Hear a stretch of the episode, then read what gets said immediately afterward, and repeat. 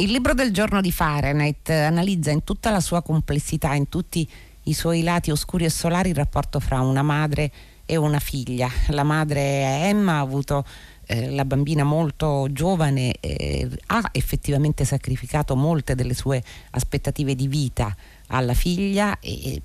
con la problematica, se vogliamo, di averlo fatto anche molto pesare. La figlia si chiama Matilde e, e il loro rapporto è difficilissimo nonostante le, le buone mediazioni del compagno di Emma che non è il padre però della ragazza ma eh, si è comportato come più di un padre. Sono due creature, Matilde ed Emma, molto spaventate che si amano e si respingono per quasi tutto il romanzo. Il romanzo è Insegnami la tempesta, è uscito per Inaudi Stile Libero, l'ha scritto Emanuela Canepa. Buon pomeriggio e benvenuta.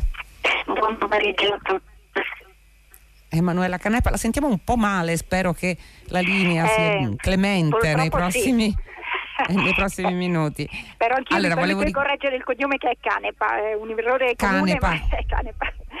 ha ragione. E per una volta tanto che eh, evitavo lo sdrucciolo a cui sono affezionata era quello giusto, Emanuela Canepa. Io ricordo che con il suo esordio L'animale femmina ha vinto il premio Calvino 2017. E qui eh, va insomma, a mettere, a indagare su quello che forse è uno dei rapporti più complessi. Un rapporto dove entra un'altra donna che si chiama Irene, eh, è stata la migliore amica eh, di Emma è sparita proprio nel momento in cui Emma aveva la maggiore necessità di un'amicizia e, eh, ed è però da lei che si reca prima Matilde e poi sua madre, ma eh, Irene ormai in un convento di clausura. Io vorrei partire proprio dal convento perché è, è abbastanza inusuale eh, fare di un convento di clausura uno degli snodi fondamentali del romanzo perché tutti i nodi si sciolgono là effettivamente Emanuela Canepa. Come mai? Ma eh, credo di aver messo insieme istanze diverse, prima di tutto quelle mie personalissime, nel senso che i monasteri di clausura sono luoghi che hanno sempre esercitato un fascino estremo su di me. Io ho studiato storia medievale all'università ed è una cosa che mi ha sempre molto colpito perché è una passione non, non a base confessionale, non, non, è perché io sia cattolica, perché non lo sono, ma il luogo e, e lo stile di vita, il silenzio in misura particolare e la libertà che io sento connessa a questa scelta di silenzio assoluto hanno sempre sempre esercitato un fascino estremo su di me, quindi penso che fosse destino prima o poi far finire un monastero di clausura nel,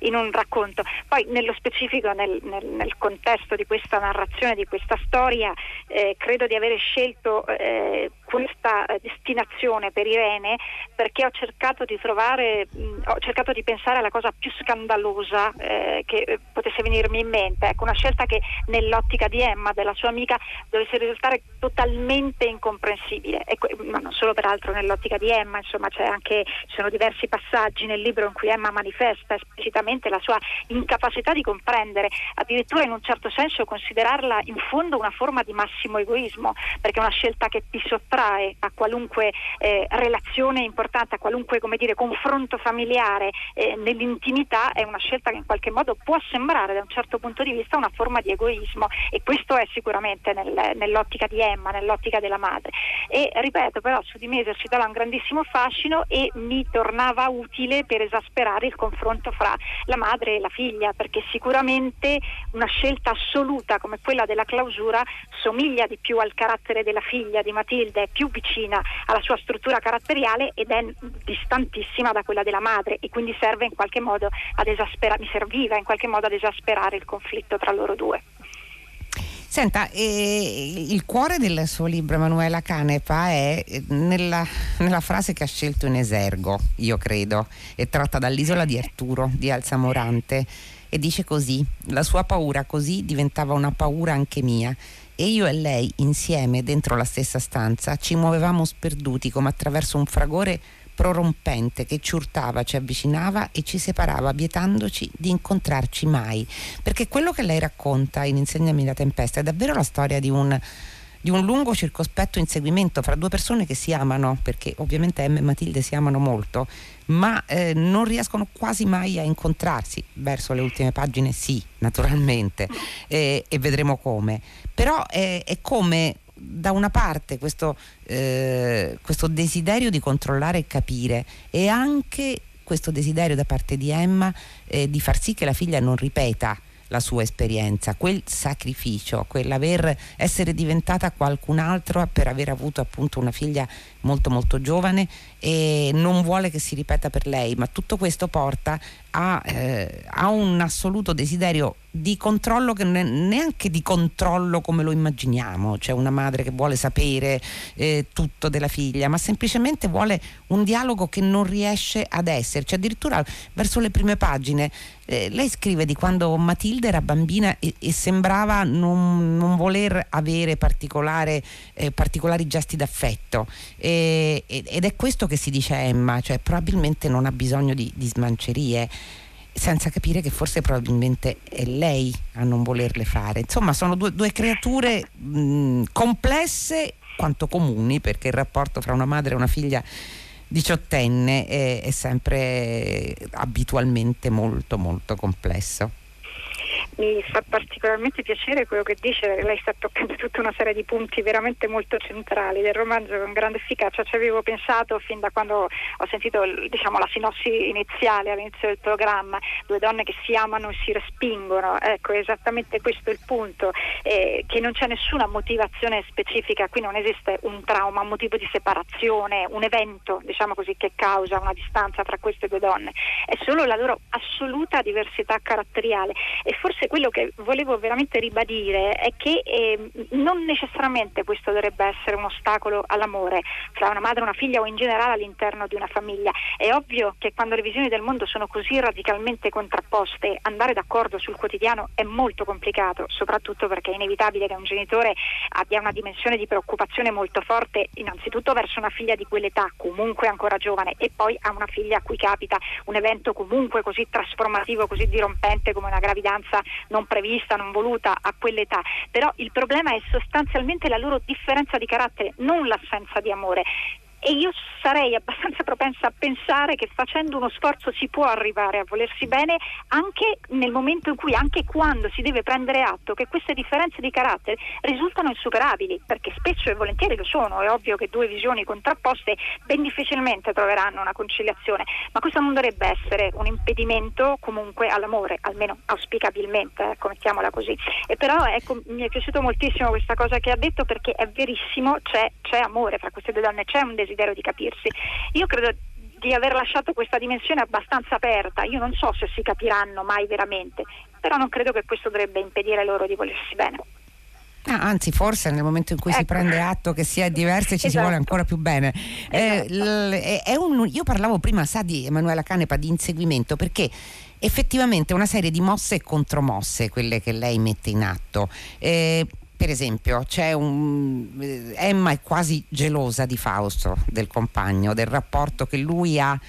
con, con, Matilde, anche appunto se non è il suo padre carnale, è un padre d'anima, diciamo così, che però ha avuto cura e amore verso questa bambina e ragazzina. E c'è una, quella che non si spiega subito come, eh, eh, come un desiderio di, di, fare chiarezza, di rendere limpido il rapporto, cioè quello di dire a Matilde la verità, cioè che Fausto non è il suo padre biologico, che il padre biologico è un altro e che non è necessario incontrarlo anche perché non ha praticamente dato più notizie di sé da, da tanti anni e però eh, Emma insiste perché questo avvenga e sembra quasi eh, che voglia allontanare Fausto da Matilde, anche inconsciamente, inconsapevolmente, non lo fa con crudeltà, lo fa sembra per riguadagnare terreno in un certo senso. Assolutamente sì, è proprio questo capita in un momento particolare in cui sono già successe delle cose che fanno sospettare ad Emma che Matilde si stia allontanando e senza dubbio c'è la dimensione della gelosia eh, inconscia. Eh, non c'è dubbio che una madre che ha sacrificato così tanto per una figlia possa vedere come incomprensibile questa vicinanza con un uomo che oltretutto non è suo padre e, e la ragazza lo sa, lo sa fin da quando è molto giovane, quindi senza dubbio c'è una volontà di creare in qualche modo una separazione, una distanza anche se viene fatta più o meno consapevolmente, perché credo che sia abbastanza inevitabile che quando si impegna tutta l'esistenza in questa forma di sacrificio assoluto per un figlio, in qualche modo si abbia un desiderio poi di appagamento in cambio. Non lo voglio neanche definire, non, non, mi sembrerebbe ingiusto comunque limitante definirlo un atto di egoismo, è umano, la trovo una cosa assolutamente umana, però una donna del carattere, una figlia con il carattere di Matilde, è chiaro che questo tipo di negoziazione, di scambio, di partita doppia non può accettarla, soprattutto perché non è manifesta. Io credo che una donna con un carattere come Matilde, laddove la madre avesse manifestato la sua vulnerabilità, avrebbe potuto capirla, ma come lei diceva giustamente prima, in Emma c'è una tale smania di controllo per cui questo tipo di vulnerabilità non arriva. Ecco, eh, io ho un piccolo calo di ascolto da parte di Emanuela Canepa che spero sia recuperabile. Mi sente ancora? Io, io, sì, io vi sento. Ecco, adesso sì, adesso sì, per fortuna. Oggi siamo un po'. Beh, sarà, sarà il maltempo, ma le linee sono un po' meno vispe del solito. Senta,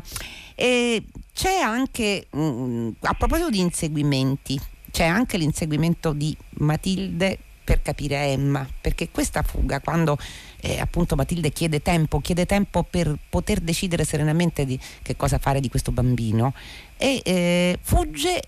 alla ricerca di qualcosa, di capire qualcosa di più di, di sua madre. Ed è qui che arriva